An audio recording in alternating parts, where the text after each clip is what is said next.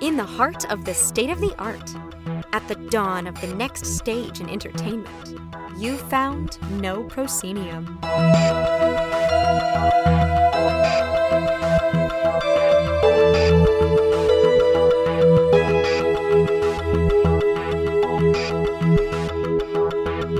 Indeed found No Proscenium, the voice of everything immersive. I'm your host, Noah Nelson, and welcome to episode 361.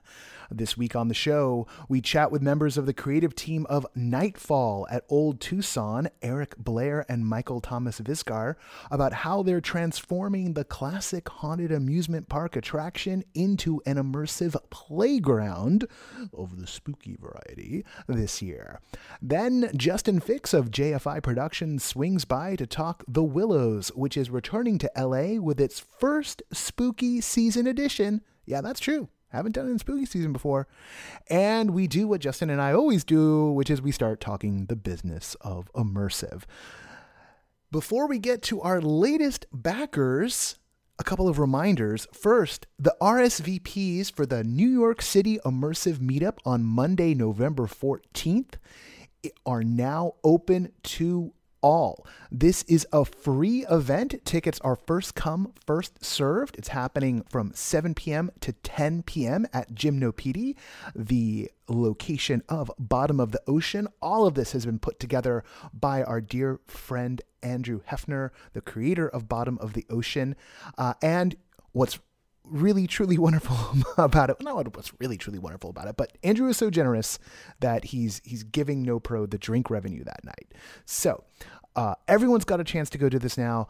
Uh, this meetup features a live panel discussion at 8 p.m. with some of the East Coast's top immersive creators, including interactive installation artist Risa Puno, Moritz Marty of Mystic Escape Rooms, interactive theater and games creator Jessica Crean, Evan Nyden, creator of Candlehouse Collective's remote interactive experiences, Alex Chamaj, the founder of immersive arts venue Future Proof, and Andrew Hefner creator of Bottom of the Ocean. All of this is going to be moderated by our own Ali Murata.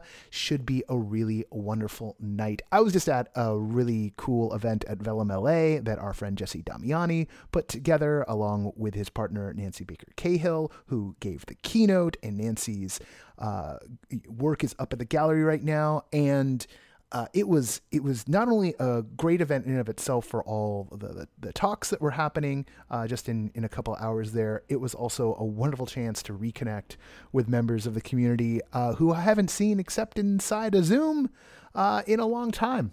Got got to see some got to see some friends. Uh, it was good. Got to meet some people I've only ever talked to uh, over over the phone. So kind of still we're still in that mode. We're still reconnected. All right. So if you're in New York, go check that out. Links in the show notes for the, that RSVP. Snap those tickets up. Remember, it's free. Also, if you're a No Pro backer, you still have access to the discount code for the Denver Immersive Gathering, which is coming up this coming November 4th, 5th, and 6th there in Denver. We've got just 50 tickets left. Actually, we got 48 tickets left as last I checked. So just a, just a, just a couple of score tickets left. Uh, the attendee survey, which is how we start booking everybody into stuff, that goes out this coming week. So that means this weekend is the perfect time to grab a ticket and get your picks in. Attendees will have their choice of experiences like Rabbit Hole Recreation Services, including a run hosted by Room Escape Artist, courtesy of the folks at the Morty app. Thank you all. They'll also have a chance uh, for the Denver Film Festival's XR gallery, the lineup for which is announcing on Monday. I've seen it. It's good. We've liked a lot of these things. Uh, you know, you might not have had an opportunity to check it out yet. Uh, the Dig Pop Up Festival is happening. Uh, you also get a chance to hit up Shiki Dreams, Zoto, a supernatural Japanese folks tale, and our Unconference. All of those are options for Saturday. There's a lot going on Saturday. And every ticket comes with access to Meow Wolf Convergence Station on Friday as part of uh, the Digs visit. Uh, there's special chances to go behind the scenes at the Denver Center for the Performing Arts. Uh, and we've also got the keynote talk from the creative team behind Galactic Star Cruiser and our community discussion Building the Immersive City, plus the Big Dig party at the Sports Castle on Saturday night. That's something all that stuff is something everybody gets to do. And those tickets are just $200. It's $200 for all that for general admission or just 150 if you've got the no pro backer discount code. Why?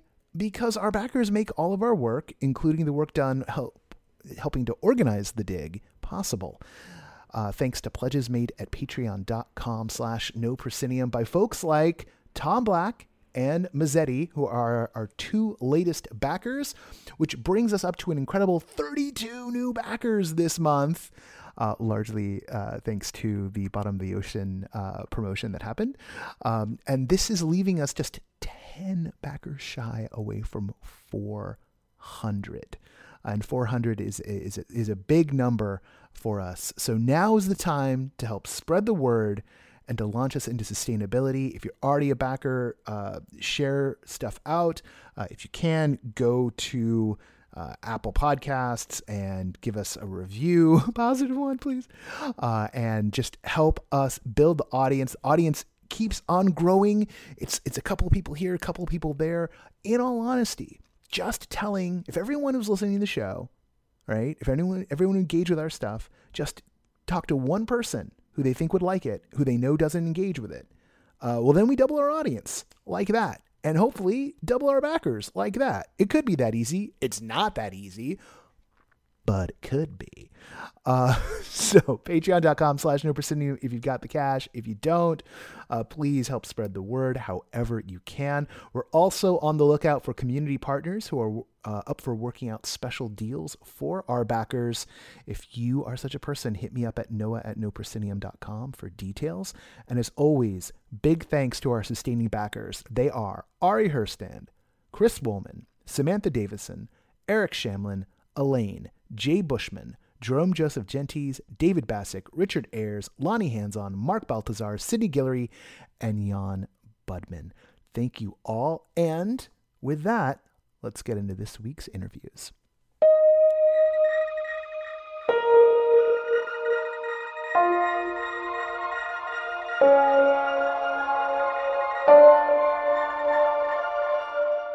When night falls on old Tucson, undreamt of nightmares stalk the streets. Or so it was for years before the pandemic pause upended everything in 2020.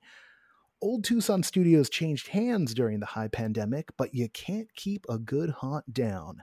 And this year, not only is Nightfall back, but it's being structured as a fully immersive experience that combines the mazes, stunt shows, and a town full of characters into one grand narrative. Joining us to talk about it are Erik Blair, creative director. Hi, how are you? And Michael Thomas Visgar, production manager. Hello. Who are taking a short break from the hard work of summoning the new Nightfall. Gentlemen, thank you for joining us on the show this week. Erik, uh, let's start with you. Uh, I gave the short version, so could you give the medium version of what folks can expect from Nightfall this year? Uh, sure uh, Nightfall this year is going to be uh, one long story that happens over six hours. Uh, you will have a full town of people, all of whom have their own stories, their own narratives that audiences can track, that they can enjoy, that they can experience. If they want to get scared, we also have mazes that they can go off to and enjoy those that also narratively connect. And we have uh, two different uh, stunt shows that stand as part of the story as well. So, no matter which way audiences go, no matter how they choose to experience the show, it is all uh, one story that happens all night long that they can just enjoy in, in sort of whatever fashion they want to. Uh, I don't know of any other haunt that's ever tried to do something quite like this, so I'm I'm really excited about it. Well, I'll, I'll, we'll get into some of the inspirations for for why you're taking things this way and and and how it all settled out. Uh, but before I do that, I, one more thing about the story here. So it's going to be one grand narrative. Can you share a little bit what that narrative is going to be about? What's the what's the story happening here? Uh, sure, the big idea. Sure. At, at its at its most basic, uh, there is an election going on in the town between the current mayor and a sort of new uh, uh, uh surprise guest who has shown up in the last couple of months and who is sort of taking the town by storm. It's sort of a story of somebody who wants to hold a town in sort of its current uh, uh, position, its current place, and somebody who wants to move it forward. That's the sort of general narrative but there is a lot of subtlety. There are a lot of secrets. Uh, there are a lot of things hidden away that people can seek out and find that influence that story. Uh, audiences even get to late in the evening vote on which uh, candidate they want to have, and, and it will change the story depending on which way they go. So uh, it, it really is designed to be something that you can just come and get scared if you want to, but if you want to go digging deeper into the story, there are hints and secrets and uh, clues and things that can alter both how characters react and what you know about the story everywhere you go. Michael, Old Tucson shut down during the height of the pandemic, and Nightfall is kind of its grand return. Can you talk to us about what's going into bringing everything back? Because this has got to be a little bit more than just the usual, hey, uh, putting on the, the the, the seasonal show. Yeah, uh, it's definitely been a whirlwind for us. So we got the uh, lease to the park in the end of March of this year. So we've had about five months. We'll have had to set up the entire park to be ready to do Nightfall. Um, so it's it's been a lot of work considering that the um, technical infrastructure like lights and sound non-existent when we got here. Um, and so we've had to purchase and rent you know just piles and piles of gear to make the show happen um, uh, and as well as like rehire a full staff for a park so you know we've had a little bit of holdover from who worked here before but mostly everyone is brand new and that uh, creating you know something this large in such a short time span has been um, I mean, not only exciting, but definitely a little daunting. And and this is not something that the, the, the park has has done before. This kind of grand immersive narrative, no. right? Yeah, they've um, it, typically Nightfall in the past has been just like a normal haunt, similar to Knott's Berry Farm or um, Six Flags. You know, where there's scare actors roaming the streets uh, and you, you they're just there to scare everyone. There's mazes as well. Um, they've always had that, but the our our new look on it is trying to make it something truly unique to what old Tucson itself is, and and go the immersive route with that. So, uh, why why was it decided to go this way? Like Erik, how did how did how did you wind up getting on this project and and the the new owners why do they want to chase after this because it can be kind of complex to to to get all these moving parts going together uh, it can indeed uh, this is actually probably a better question for michael because they came to me with it. They yeah. came to me with the idea of immersive already already formed in their head.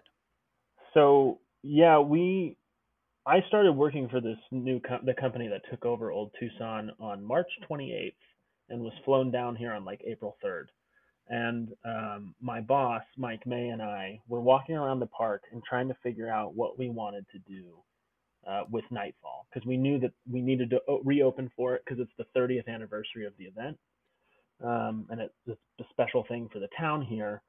And as we were walking through, we had done so much research on what it used to be, and I know a lot of people love haunts, but for us, we were like, I want something that's a little more. We're both theater creators, and we were talking about like, well, what if there were Meow Wolf type things? You know, like there's just art that also influences the story because we both love um, all of those exhibits that you can go to. And then that sort of developed into this needs to be a Wild West town.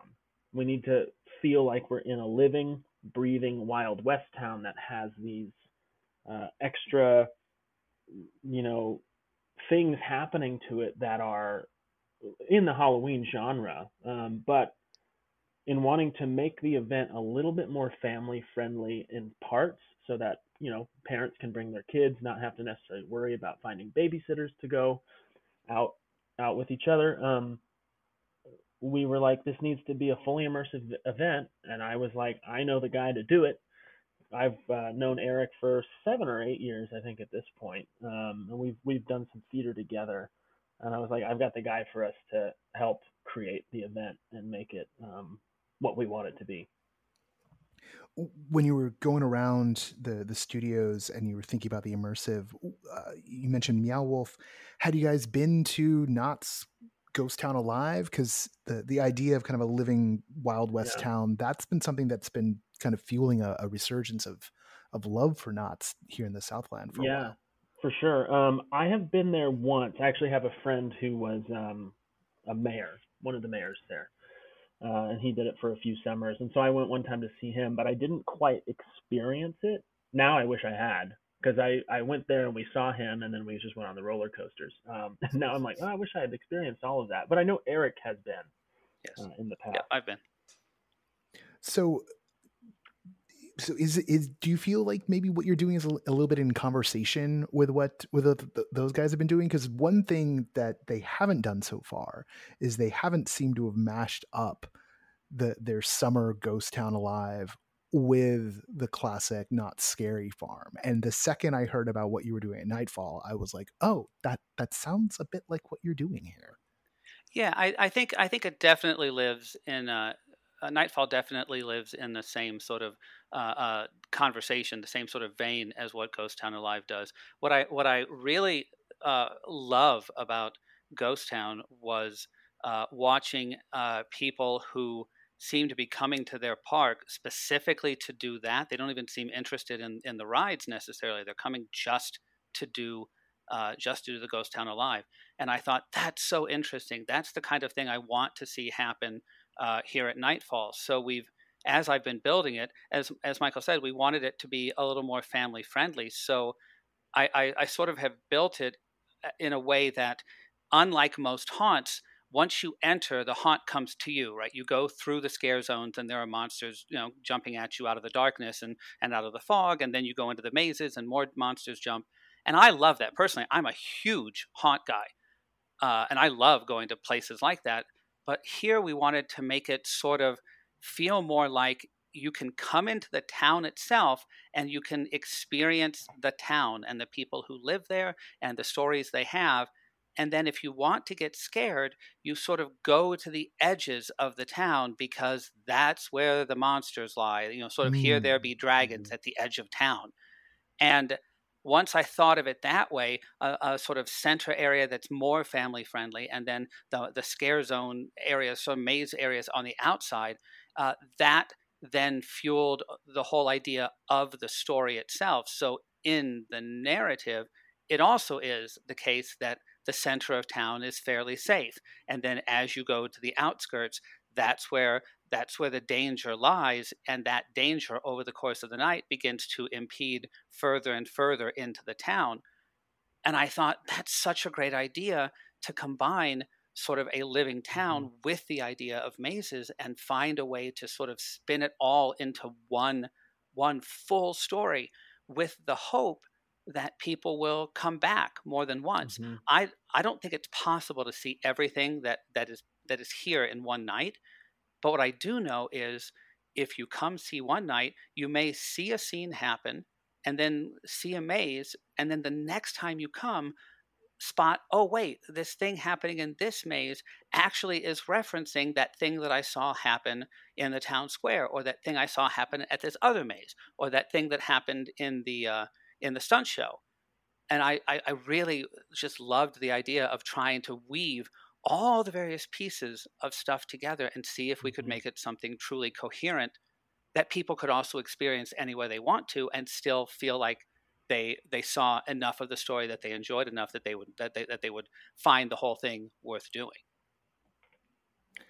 Michael, you mentioned that you you come from a theater background. I'm wondering, uh, is this one of your first forays into theme park land, into themed entertainment, or, or have you been in these fields before?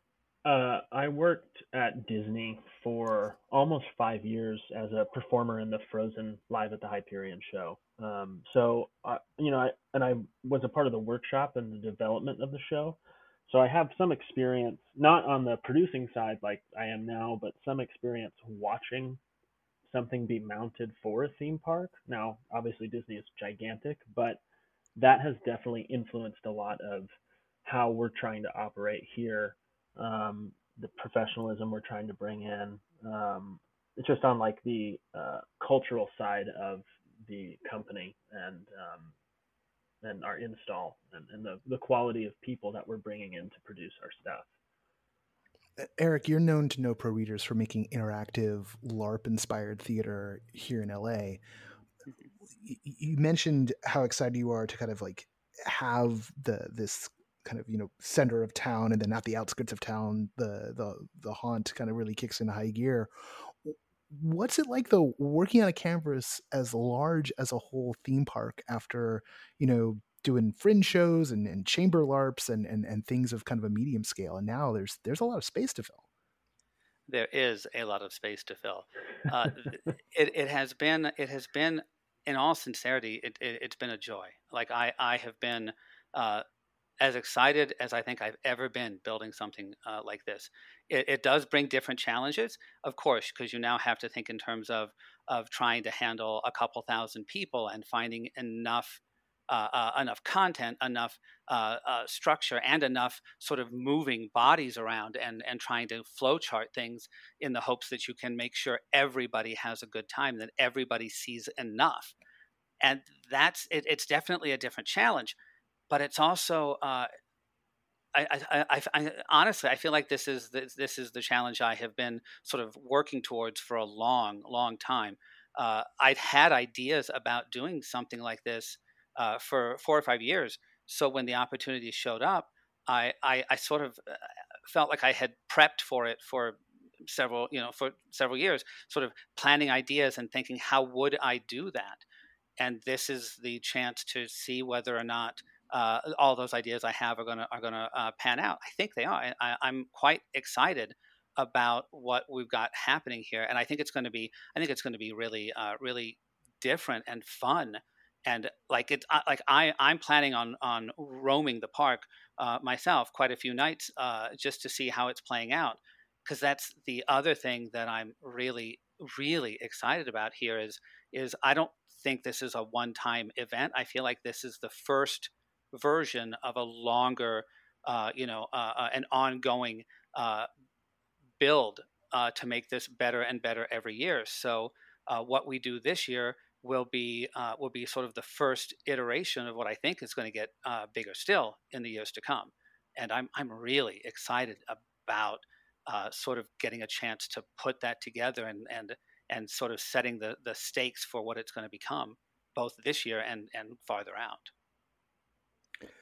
immersive still kind of a, a, rarity in in so many ways and i'm wondering you know as you were staffing and and casting and even as kind of word about what you're doing is getting out into the community in, in tucson uh, are, are you finding folks kind of feeling this is like an alien thing being dropped in or or or are all the performers in the audience who've who've taken notes so far are they already aware that that this is you know a thing now? The performers, I think, were have been really excited about it through auditions um, and through our callback process.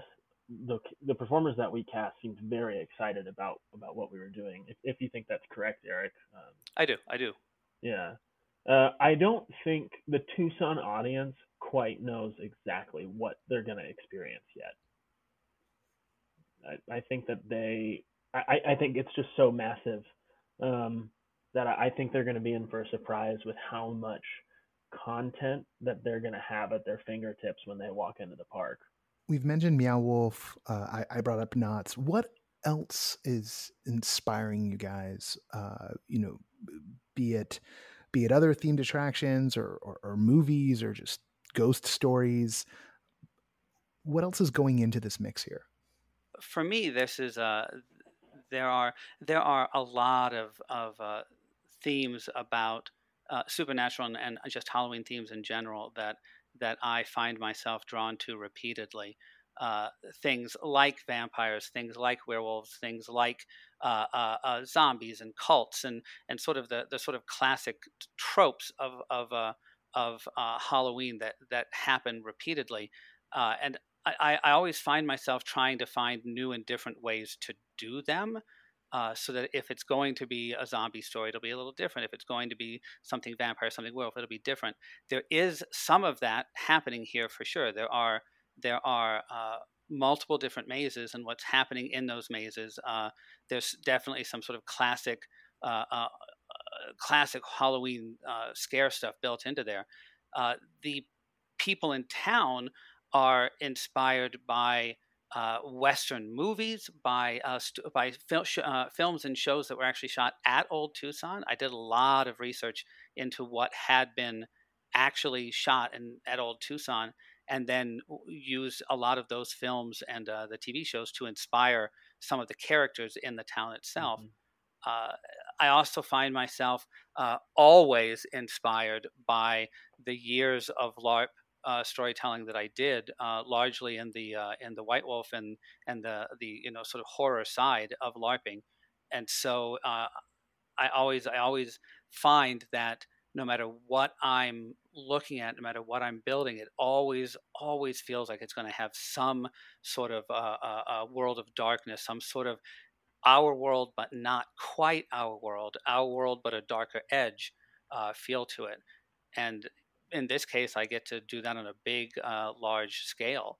Uh, and and uh, and hide sort of uh, humans and monsters all over the place. Even in the middle of town, there are some characters that if you uh, if you dig a little deeper, you'll find that not all is as it appears to be. Some of them are purely human. Some of them maybe not so. Uh, this brings to mind because you, you, mentioned LARP again. How LARPy is this going to be for the guests? Are are they given roles? Are they expected to cosplay as part of this, or you know, how are you approaching that dimension? For this show, uh, for this uh, haunt, audiences get to just be themselves. Uh, we we when uh, characters interact with them, they will simply uh, refer to them as citizens of Nightfall. We don't expect the uh, the audience to to necessarily uh, interact in any other way but themselves. Uh, those people who decide they want to to get a little more interactive uh, to get a little more uh, conversational, can do so. But I thought it was really important this year specifically that when we bring back Nightfall, which is a tradition, uh, as Michael said, it's the 30th anniversary. It's such a tradition here I wa- when we wanted to bring it back and add something to it, I wanted to make sure that that edition was as accessible as we could make it. So audiences are just themselves. Uh, the, the, the characters won't reference whatever you know year clothing they're wearing or anything like that. They'll just they'll just interact with them as citizens, allowing people to just choose to have some fun. And a lot of what you can do there is just watch. If you want to just watch a bunch of uh, people have scenes and sort of follow stories that way, you can do that. But every single one of the characters that you'll see in a scene uh, is a fully fledged character. They all have backstories. They all know who they like, who they dislike, uh, who they who they are trying to uh, figure out something about, who it is they're trying to avoid. And audiences can get as sort of enmeshed in that as they choose to get.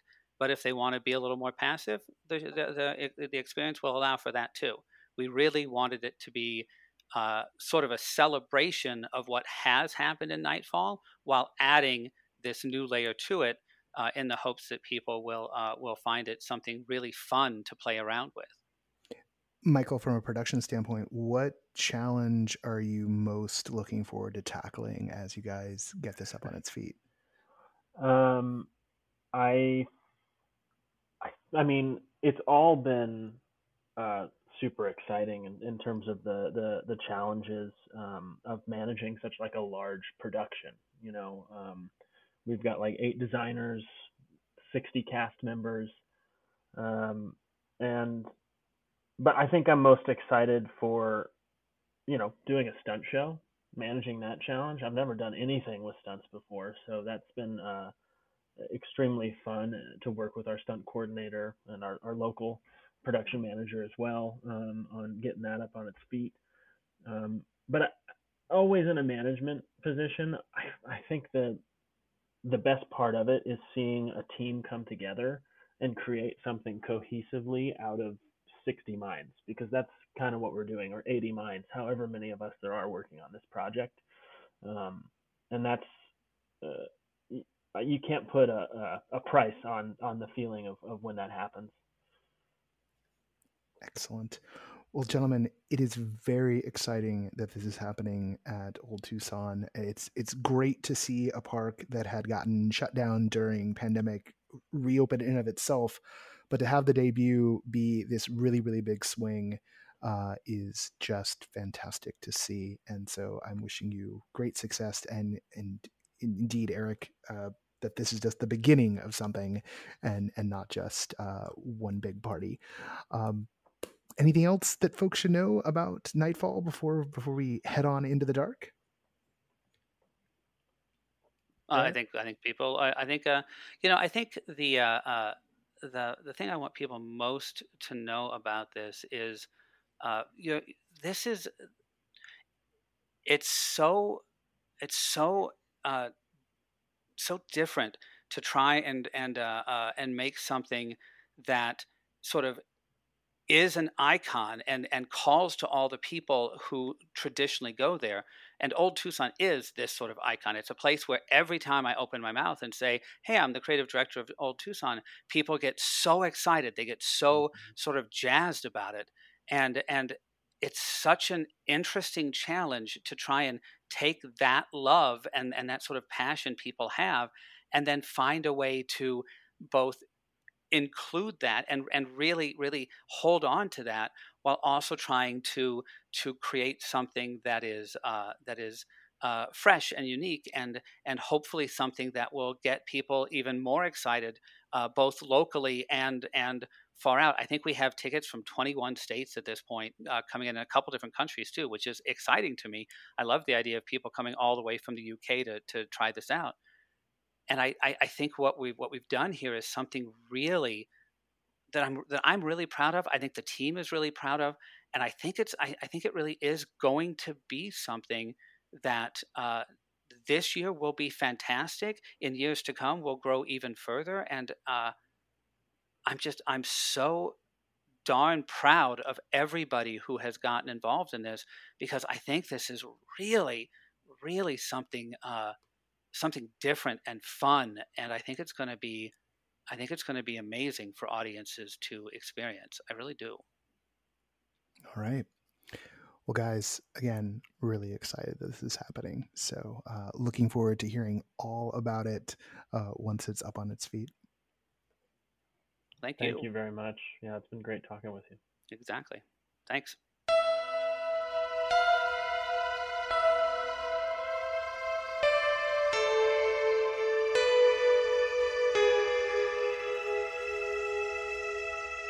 Justin Fix is the founder of Just Fix It Productions, who have been thrilling and chilling audiences here in LA for years with their twisted, sexy, cool, original immersive productions and providing megawatts of fun in the form of immersive activations for some of the biggest brands in the world.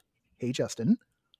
Wow, tongue twister, Noah. Chilly Willy, here he is. Activations for the thrilly. uh, you know, when I take the moment to write these things, sometimes I, I get uh, get it going on.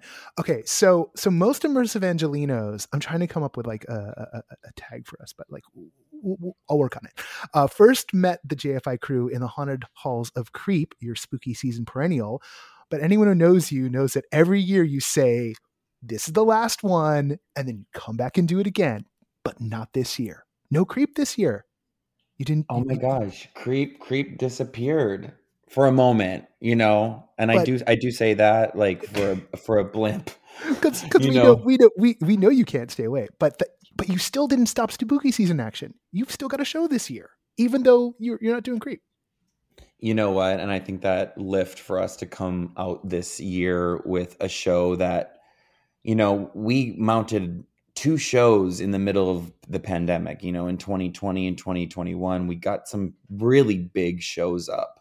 Um, and I think just of not truly knowing the nature of what our fall was going to look like this year, knowing that we know we all wore a mask last last year performing, and we are really looking to how can we come back in a safe, approachable, maybe not like with so much restriction and so much red tape and so much question mark going into our workplace every day, you know. So um, the Willows for us, you know, was sort of has been a tried and true.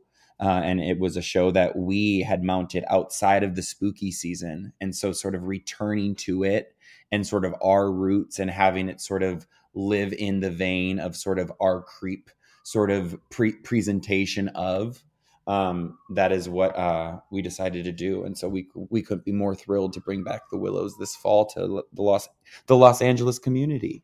So, for those outside the Southland, uh, remind us who the Willows are. Yeah, so the Willows was a a really kind of interesting concept that we came out and found in 2016. Um, we had just finished our second year of Creep, and we were really kind of jiving with it. And we had kind of, you know, by that time, maybe had 10,000 people through our doors.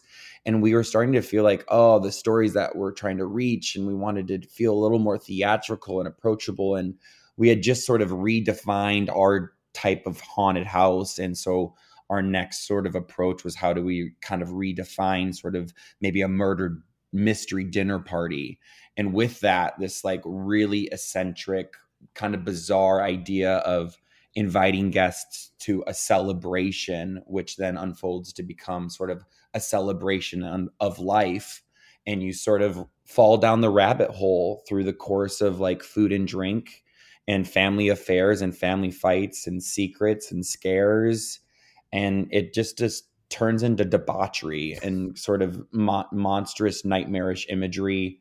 Um, and ultimately, we wanted our guests to sort of be live the ultimate thrill ride and sort of be you know thrown down the garbage disposal if you will um, and come face to face with sort of the spirits um, that haunt the house um, so yeah that's kind of the willows and we, we, we mounted that in 2016 we did it in 2017, and we did it in some really nice lengths of time.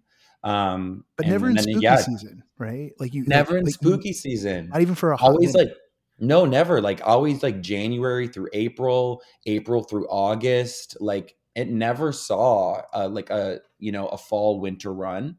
Um, and the house, you know, we used to perform in the house you know, when that house was a hundred degrees, like everyone had fans, like every window was open. Like we've seen this house in so many like forms. And I think coming back and dialing it up a little bit and like sort of, you know, anchoring it in and honoring the spooky season, we've been able to kind of come back with so much more like witchery or enchantment or even more exploration or downright just more creepiness and scare factor. Um, and so I'm just we've been really excited to sort of come back to the wo- the work, you know, after almost four years since oh, we had last mounted it. It doesn't feel because of because of the high pandemic and, and the, that kind of like you know asterisk couple of years there. It doesn't feel like it's been four years, but yeah, it's been it has been nearly that long. José María. Um, the thing I always thought was interesting about the Willows is it feels like one of those late you know 20 teens indie horror films kind of come to life right? Like it's off kilter things are just kind of wrong without anything necessarily being like right on the thumbprint. But you you've been at this for a minute now. How how is the show evolving as as you kind of keep coming back to it? Oh my God. Well, I just look at, you know, uh, we, we laugh, you know, we're kind of, I laugh where we're, where we are now because you know, like my gosh, we year one we had, you know, put dental dams in people's mouths and put brown paper bags on people's faces. And you know, like we're just a bunch of weird haunt kids. And like you know, we like found this literal haunted house in the middle of West Adams. And we're like, let's set people around a dinner party and have like this, you know, have everyone play their part and move them, you know, like, you know, people I feel like you know, Jon Braver had done like some really beautiful like site specific work in a mansion, but I didn't ever think people like got to like spend the time to allow this space to like enhance the story. Um, and it's just gotten better, you know, like when we started the script, it was 28 pages. By the end of our third year, it was like almost 70 pages. And now we're over close to like 110 pages of like scripted text and dialogue and history and facts and family tree like it's all so flushed out and when you have performers who've been you know at this for you know near going on 400 performances when we bridge you know this season like it just feels so authentic you know and it just feels so kind of lived in and i got to pay it to the talent you know cuz it they really help sell it um, but I think Noah, we've just gotten better. And when when we were making this work in 2016, you know, like literally, we built this show originally, I think, for like nine thousand dollars. You know, mm. and you just mm. think after like year after year, we've sold it, we've bought it, we've sold it, we've bought it. You know, and so like coming back to it again, and I think having sort of all the treasures and the sound system and maybe some more special scare tricks that we never would have ever invested in previously before you know on creep seasons like before all the activations and stuff had come to us you know like the ticket price warrants the I, I, think the investment and the value we're trying to put into this thing you know we had to redo and reimagine the entire food service component to be compliant for food service and food handlers and you know like it, it's um it's been really nice, uh, but we've really streamlined it. But I think the show has gotten um so stronger. Hold on, so hold on. yeah, you, you, mentioned you got change the food service food. So so Deirdre's not going to make soup in the kitchen anymore. Deirdre's on that soup, but man, she's got she's on some more seasonal. She's on some seasonal soup. Okay, but like, I, but all like, but like uh, thinking about passing like cheeses and sharing bread plates and veggie plates and fruit plates and hummus and dips and butter spreads and like pe- it's like people this will be the first time i think a lot of strangers are sitting next to strangers at a rather intimate dinner party and yeah. we just wanted to keep it as like condensed and as premium you know while, while the drinks are flowing we just also wanted the plates to do it too but have not this notion of like you know i want people to feel like they're welcome and they want it, they feel comfortable to eat you know um and dine. Were, you worried? Because like the, the, the ticket price did go up this year uh, because of some of these concerns. Uh before you put them on sale were, were you worried about how that was going to impact the sales we'll, we'll get to what the actual sales were in a second because that's yeah that's another story beat but were, were you concerned um you know like I mean, when you're paying twenty dollars for a martini here in Los Angeles, that's like a five ounce martini at the you know some West Hollywood bar. Um, you know, like I start to really like you know we used to say you you helped set this message about you know a dollar a minute, you know, and to to me to to us, you know, like I'm very proudful. Our tickets started for Creep from thirty five dollars to fifty five to seventy five to ninety three to you know to to to 105 and now yeah the willows is climbing but with that like the willows is so much more like it's food it's hospitality it's a little escape room it's theater it's in you know it's like it's a it's a full package. And so i think too like knowing that eh, with the inflation of so much from from the lease rates to like wanting to pay our talent more like knowing that actors haven't worked for two years like um, you're it's going it's all all your money is being spent in the right places. I can again i can guarantee you and i hope people see that um, when they kind of sit down at our table that we do we do focus in the details and we hope people pick up all pick all that up as well you know w- were you worried that people might not might not jump at, at that price though like they might go like oh well i've seen it before you know um bef- yeah, before yeah. the day you put the tickets on sale, right? Because yeah, we'll, yes, we'll, we'll, we'll, get to that data point in one second because uh, it's it's pretty spectacular. Uh, but yeah, but, but going in that moment just, where you, yeah, yeah, I would say like anyone who is you know still making work, like, and I think you know that's where I'm like, I mean, I I broke into this business when I think there was like eight eight huge other players in the market. Um, and I even see like who who who clearly is dominating the space right now is like, you know, even 13th floor, I think has like dominated the LA marketplace as far as like Halloween experience goes. Oh yeah, they've got um, they've got they, they own Delusion and they've got uh, Jack Hayride and the, the, the Shocktober thing is coming. You know, like yeah, like big everywhere. big environmental, big Halloween, and with the Queen Mary going down, you know, Horror Nights and Knott's. they do their thing, and there's like some independent producers, but like, yeah, I would say like anyone, this stuff is really anyone who wants to make these things happen. You know, we tried to fall in line with what Sleep No More was doing, and Sleep No More has 400 people running around five floors, and your one on one interactions, you're lucky if you now can even get one. And I, you know, like, and I think I, I look at all these models of like, you know, how much time do you have? How big are the group sizes? What are your takeaways? You know, how much participation versus how much you know just like viewership in the experience like i i don't i if i don't i don't know a lot of people who are making this work noah and i, I know i say this to all of you and for all the listeners out here like it's so expensive.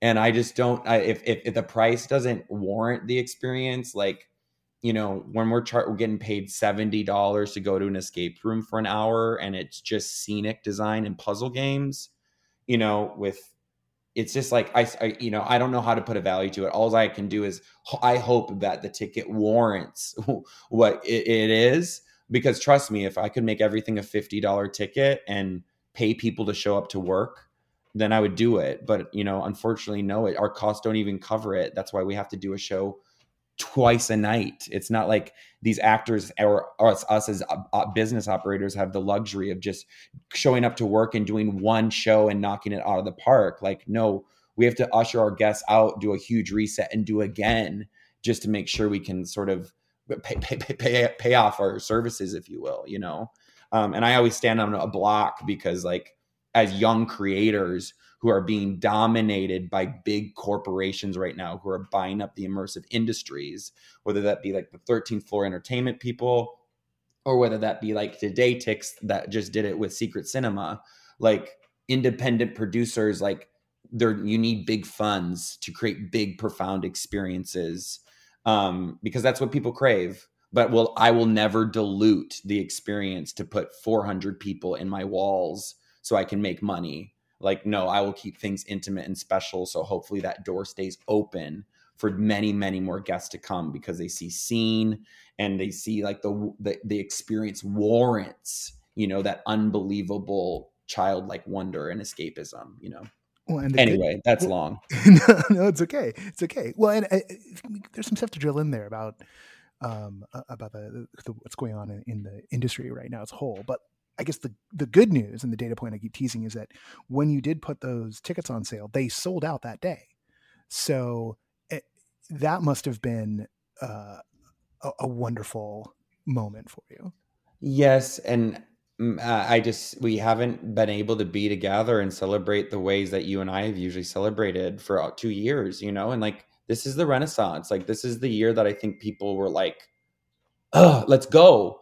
And then when I look at like the opportunities of the things to go to, I'm like, I see very little opportunity. And so I, I just think there's just such a demand for this stuff. Um, and I don't know if what everyone is seeking, if it's actually what people are getting from these experiences. Yeah, we're, we're in this really weird space, I think, because a lot of the mid-sized companies who've been active in LA for a few years. Either they're they're dormant right now because the uncertainty, right? Because you, you start planning one of these shows along a long time uh, ahead of time. And you even touched on that by saying, you know, like you, you didn't do creep this year. And, and I got to imagine, you know, that uncertainty of like, well, what was the fall going to be like? But the Willows is something that's a lot more manageable, right? It feels How like about the price of lumber? Like we can't yeah. even afford like the pricing out the show. Like Creep come Creep was coming in at over a half a million dollar build. That's not even including a lease. You know what I mean? Like I don't think people understand. So like when you t- and I'm so candor because it's like everyone wants to then like not be paired with a group of 15 people or you know what I mean? Or people don't want to pay over a hundred dollars. But like without that, you're gonna either have like too high of a throughput or you're gonna have Congo lines at horror nights. And like yeah, it's a fun experience but like to me i'm we're we're trying we're trying to create different a different form of entertainment like hmm. a, one that you really can show up for and be seen in well um, I mean, and we know it like the the price ceiling on this thing as a whole as like a whole industry a whole movement the, the price ceiling is really high right like everyone was balking at the price on Starcruiser uh, and and i'll still see people like outside of our circles either being misinformed and, and readily mis not readily in the sense they want to be, but like you know, it's easy to understand how they're misinformed about what it actually costs, or just just shitting on the very idea um, because of the the price threshold, because they have absolutely no idea how much it goes to to get, uh, you know, how, how much it costs to get one of going, just on the level of, of paying performers, uh, you know, a living wage is, but we see that that thing is selling you know like it, it yes. it is booking a year out now and like they've opened up that far which is something that you know six months ago everyone was saying like this will be changed and over and done with before you know it. And it's like no it's been a big success even at that high price point and and it's just something that people i think can't quite wrap their head around. Like i'm when i get into conversations with folks about this i always talk about the kind of work that you know you're doing here with the willows uh, or some of the other, you know, some of the other mid-sized companies in LA, when like the Speakeasy Society would be doing something, or particularly like say E3W would would do something. That this is like the Michelin fine dining of of experiential, you know, like these these are going to cost a little more, but they're more they're memorable, they're intimate, they're they are your your one time out and there's there's a little bit here where like the, the the super enthusiasts of the shows they might go back a couple of times to to see something um and so the the season particularly spooky season can like rack up you know bills for folks but there's there's so still so much uh, of an untapped market and there's well, still so much of a demand. and what i always have to just touch on is that like it's more than just a show like yeah. you know and i think like you know you pay i went to just see, i just went to the pantages. I just dropped $260 to you know catch a show. Um, i just caught dinner and went and had dinner and had drinks and an appetizer and a gratuity and i walked out at $120 you know what i mean? And before i know that i'm like okay so i'm a dinner and a show right there. I'm already at 250 you know what i mean? Yeah. And and that's so like to me i'm like yes we are we are trying to service you your group of friends like a full night out. So it's it's two hours. Hopefully it provides you two hours entertainment and then that the show provides enough thought or questions or engagement or intrigue that then your night can unfold and it will carry you and your conversation home with you and you know and make your night continue for another two hours. Um and and that and that and that's all like honestly that's all i can really say when it always comes down to like price price price price. Um, and i will tell you too being a, a person who operates a theater company based on ticket sales yeah you don't want to outprice outprice yourself.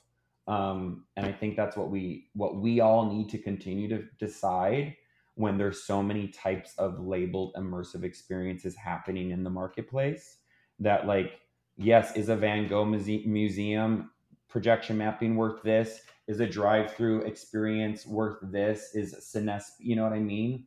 Um, and yeah, I think what I always just strive to is just continue to work harder and better for myself because we are a hospitality company first. We're a, now have formed into an events company, um, but we are storytellers.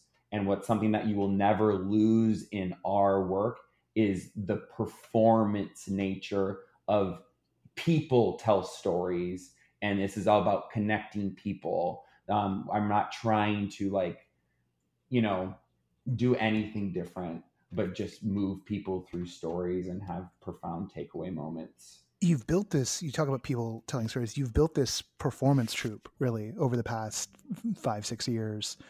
Uh, and it has been a while since they got into to get their hands on the willows again. Uh, what's it like being back with the cast, with them re-inhabiting the roles uh, once more? A lot of life has happened for everyone. You know, we've all aged four years. Like when this show happened, you know, um, Misha Reeves had lost um, her dad and then her brother. I had lost my dad. Dasha lost her. You know, it was like grief, grief, grief, grief, grief through this. Um, the show really moved and worked a lot of us through all of that. Um, and I think coming back to this, like we're we're almost the whole original is the a whole original cast is back except for like two roles um, for scheduling conflicts, and so you know, and every role because of COVID is also double cast, and so we the coverage is there. Um, so we have you know an army. I would you know call it of you know twenty actors. You know, Melinda Decay, like the show would be nothing without her. You know, she's done every single show. You know, again, um, near 400 performances, and um, you know, she's she just she just jumps right back in. And last night was our first our first dress rehearsal, and this stuff is so crazy because it it comes together. But until you have people in your chairs, you're just like improving to a room full of actors to imaginary people. You know, like it's it's laughter. It's like us at all sitting around the dinner table, and it's like Hook and we're all like imagining we're eating this like huge feast of food and like chattering and yet there's no one at the dining room table you know what i mean and so it's so beautiful because like when the lights come together and then the costumes get turned on and then the relationships start to form but like the energy and the way the show shifts and just by those who who attend like for the first time they got to play and it was just so beautiful to start to see the life breathe again when you get to see these moments happen. So we move into previews next week and we're hopefully we'll get our all of our jitters out and get to hear the pacing of this beast of this machine of a show that really runs itself you know over the course of five hours. We do show two shows and um yeah we're thrilled. Here we are. The audience you're thrilled. The audience was thrilled. The the sellout in one day but there's another block of tickets coming correct? Yes yes yes. We um yeah everyone who showed up we've re- we've been doing this thing for creep like releasing our tickets at midnight. I don't know why it was a thing. I think our box office people told us that was like that's when it happens it clicks in the next day. So we like went for it so yeah people stayed up way too late so sorry everyone but tickets went really fast and so we we kept a chunk because we hadn't even got into like Halloween talk. Like we hadn't like really hit even any events calendars or like nor were I think the average people thinking about Halloween yet. So on October 15th, we are going to release our next like wave of tickets. Um, we have about like 500 more tickets that will be open, which is kind of like our little extended run. So it's a we're here running for six weeks. So we've only um, released the first like four weeks, and so we'll release the next couple sort of end first two weeks of November will be open to kind of catch this show before it closes. But um, yes, please they'll go on sale October fifteenth at noon. Um, so please um, come out. We'd love to have you out. We're running Wednesday through Sunday. Is there ever a chance we'll see the Willows family outside of Los Angeles and, and the Southland? You know, Noah, you never say never. Um, I would not imagine we'd be coming back for a fourth remount of this show. And I just think it just shows you sort of that we've built this little thing and why we've like now refined this thing. It's just become like this really nice Bible. Um, so we've actually been able to like present it to people and have people like be able to digest this. And we're really like we're really would love to work with like good partners like airbnb like experiences or get involved with you know a, a great hotel company um, or maybe some historic like um, you know bed and breakfasts across the country. Um, but we're having really cool conversations in like markets like austin and in nashville about or new orleans are really great you know mounting up kind of temporarily temporarily um, because the show really kind of is that like Missoula children's theater, you know, like throw it in the back of a truck, like we can do it. You know what I mean? It's like, and I just love, I'd love, and I think that's what we really need to do. I just would love to introduce this, this sort of art form um, in other markets so we can start to grow all these other markets, you know, because I think we've seen when that happens, things like Vegas happen and Florida yeah. happen, you know, like, um, so yeah, really hopeful. I would I would love that to happen. Well, and, and there's there's definitely a lot of potential out there, and I think what we've seen is the demand exists. Um, even in the face of the last couple of years, even in the face of, of uh, you know a forced recession, like people still make this a priority because it it provides so much joy for them. Um, we were on such a roll, like you know what I mean. Like oh, 2020, yeah. man, I was like, I wow, I was like, the glass is about to break, and I and it did. And now I think it's like events have like really, really were strained and stressed hard during um, on ways that what they had to go through through processes and you know so i think the way that events uh, people are approaching events what people want out of events you know from the virtual how everything like i think um, people are ready and i think um, i uh I, think we all need to yeah i'd like to start working with some like i've always said this like i think we all need to start growing these markets together um, so we can really like rise like these waters of like what is immersive, what is it, and and really start identifying sort of all the the layers and the value in those different offerings that come with these like services, you know. Oh yeah. Um, so the public can like digest, um, and start supporting it, you know, really. Yeah, well, I think I think we're I think what we can see from the way some of the, the big players are, are maneuvering, they believe in it too. And honestly, like I'm starting to get cautiously optimistic again after a long period of time of just being kind of depressed about everything because I'm seeing enough green shoots, seeing enough interest um, you know, in, in, the three spaces you need. You need to see the public interest in people actually wanting to go to the shows, wanting to go to the experiences. We see that. You need to see investor and financial interest. We're definitely seeing that on like the big scale level. And of course, you know, they've they've got their pressures there and what they want to do. And then seeing the interest from, you know, the infrastructure, from cities and, and local governments wanting to find ways to revitalize, you know, the, the, the more run downtowns and the shopping districts, and we're starting to see that as well. And and the conditions are are, are there. Um, yeah. And and honestly, uh, all the ingredients are there. We need that little spark of of, of magic. Amen. Justin, thank you so much. Uh, I'm really excited that the, the Willows is back. Uh, I'm, I'm, glad you're getting so many people through through the doors this season, and I know you're gonna have something in 2023 to to bend all our minds around again. Oh, RMI. Oh, oh, here we go. here, here we go. Off to work we go. Hi ho, hi ho. It's off to work we go. You guys my execute no, no. Uh, thank you so much. Happy Halloween, buddy, and um, trick or treat, everyone. Um, everyone, stay safe. Um, enjoy it. Um, play a little bit, um, and um, have fun.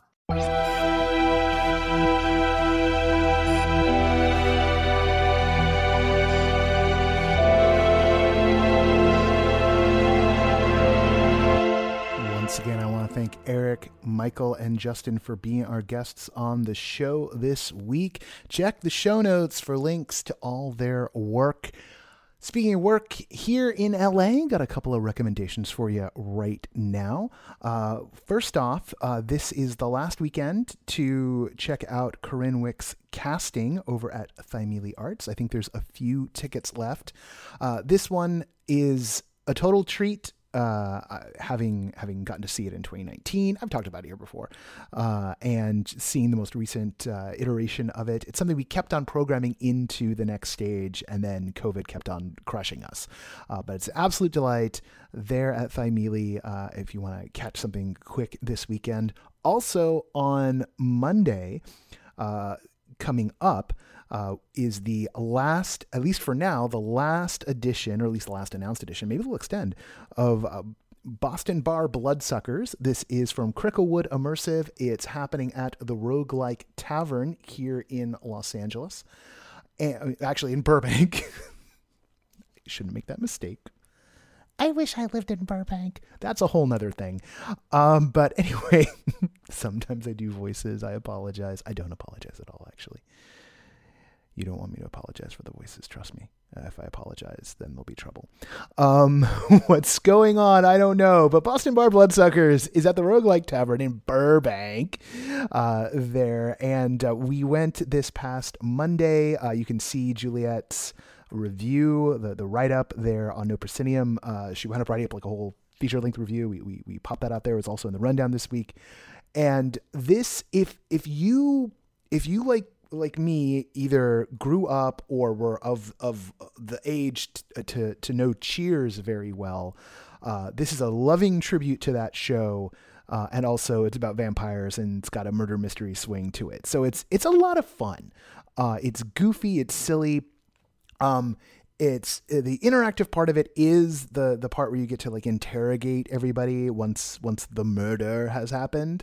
Uh, uh, but up until that point, it's it's like being in the bar as the show's going on. Uh, it is it is fully sitcom mode, uh, and I I love a bit of environmental theater, uh, as we all know when it's done well, and this is done well. It's from the folks who brought us the sleepover, uh, which was also something that was part of the Invitational. Wow, that's you know, there's a connection there.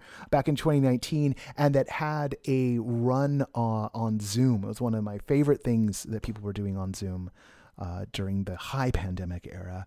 Uh, but uh, go check it out. Uh, the Roguelike is a great venue for this sort of stuff. Uh, shout outs to John McCormick for opening up the bar during the middle of the high pandemic and for making it a great spot for the community as a whole. Um, yeah, that's the LA report. Uh, it's been a busy news season, uh, all sorts of stuff going on.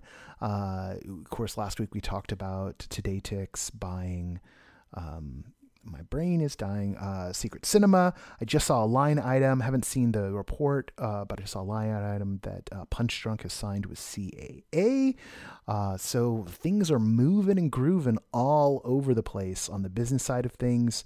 And we're really looking forward to uh, seeing some more ground level work and some more emerging artists uh, emerge. Uh, gonna see what we can do about helping to facilitate some of that in the year ahead.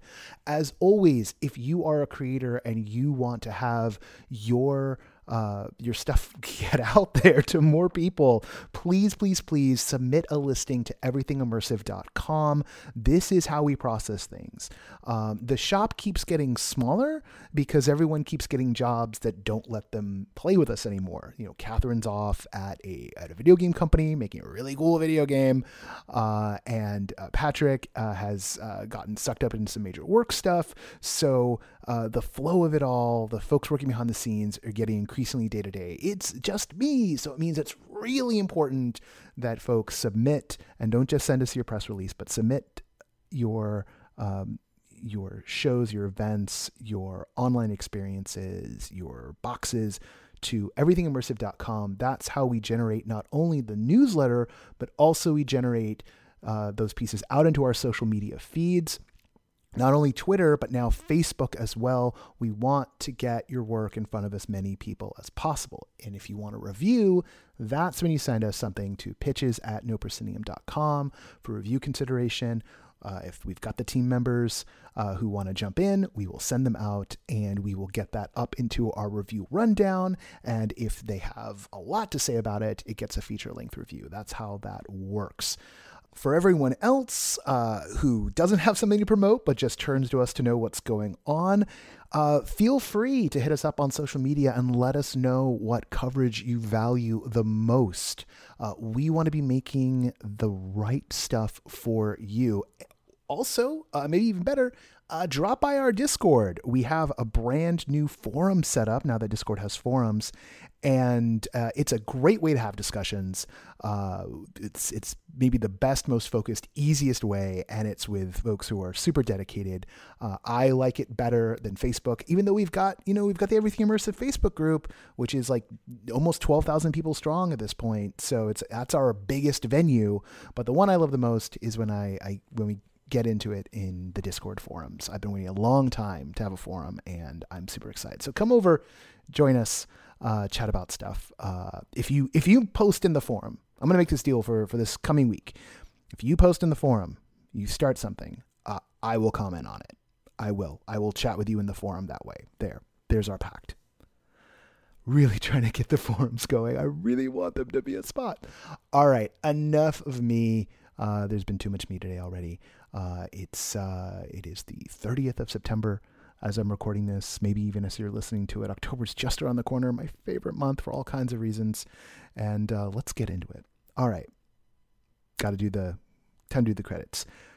The associate producer of this show is Parker Sella. Music for No Proscenium is by Chris Porter of the Speakeasy Society. Special thanks to Siobhan O'Loughlin for voicing our intro. Uh, the rest of the damage, all the babbling, that's my fault. I'm Noah Nelson, and until next time, I'll see you at the show.